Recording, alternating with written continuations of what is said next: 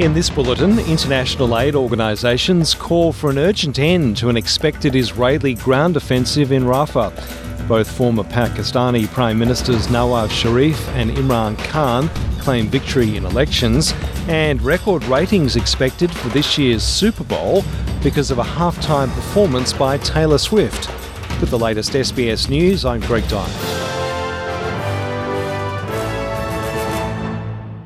International aid organisations providing assistance to civilians in Gaza are calling for an urgent end to an expected Israeli ground invasion of Rafah. Israeli Prime Minister Benjamin Netanyahu says he's ordered the military to prepare a plan for the evacuation of much of the population of the southern Gaza city. Israel claims Rafah is the last remaining Hamas stronghold and it needs to send in troops to complete its war plan against the group. The UN estimates 1.4 million Palestinians are sheltering in Rafah after fleeing fighting elsewhere in Gaza. Jennifer Tierney, the executive director of Médecins Sans Frontières Australia, has told SBS News civilians around Rafah are experiencing what she calls a compound medical emergency. They have very limited access to clean water. Many of them have sustained wounds and now they're suffering terrible infections that we're unable to address because of the sanitary condition. The malnutrition situation is getting quite desperate, and people cannot access basic care for things like, you know, births of premature babies. You know, we're sending babies home who should be hospitalized, but the hospitals aren't safe. And to, you know, create an even worse situation for Gazans is, is just unthinkable, truly unthinkable. The international community is raising serious concerns over the election in Pakistan. The pre election favourite, Nawaz Sharif, has delivered a victory speech after his Muslim League won the most votes of any party. But supporters of the jailed former Prime Minister Imran Khan say his party won the most votes, with candidates running as independents. The results mean the parties must enter coalition talks.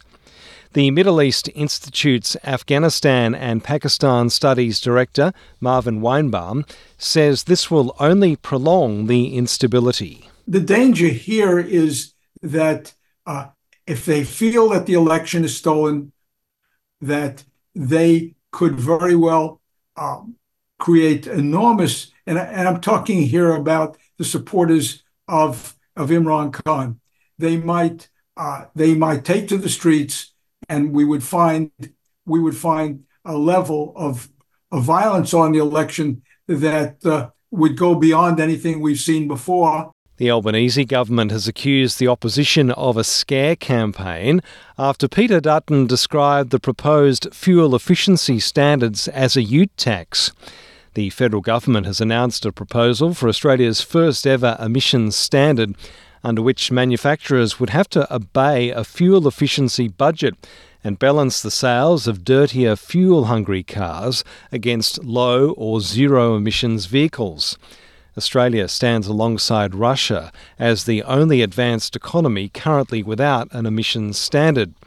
Minister for Climate Change and Energy, Chris Bowen, has hit back at the opposition's claims. The time for these sort of silly scare campaigns is over. And I say to the car industry, 85% of cars sold around the world are sold under vehicle efficiency standards. It's time your Australian customers had the same rights. United States President Joe Biden's memory and mental capacity is being called into question by a US Department of Justice report suggesting the president is suffering from memory lapses. The White House has since blasted the report, with Vice President Kamala Harris calling it politically motivated. The report from Special Counsel Robert Hur, a former attorney in Maryland during Republican Donald Trump's administration, has prompted an election year brawl and renewed questions about Mr. Biden's advanced age. It comes as this week Mr. Biden mixed up the names of several world leaders. The US president says there's no cause for concern. In his description, you are a well meaning elderly man with a poor memory. I'm well meaning and I'm an elderly man and I know what the hell I'm doing. I've been president. and I put this country back on its feet. I don't need his recommendation. It's How totally bad out. is your memory? And can you continue as president My memory is so bad I let you speak. The biggest American football game of the year, the Super Bowl, is always the most watched program on US television. But this year, the biggest excitement about the game and the halftime performance is being overshadowed by celebrity superstar Taylor Swift.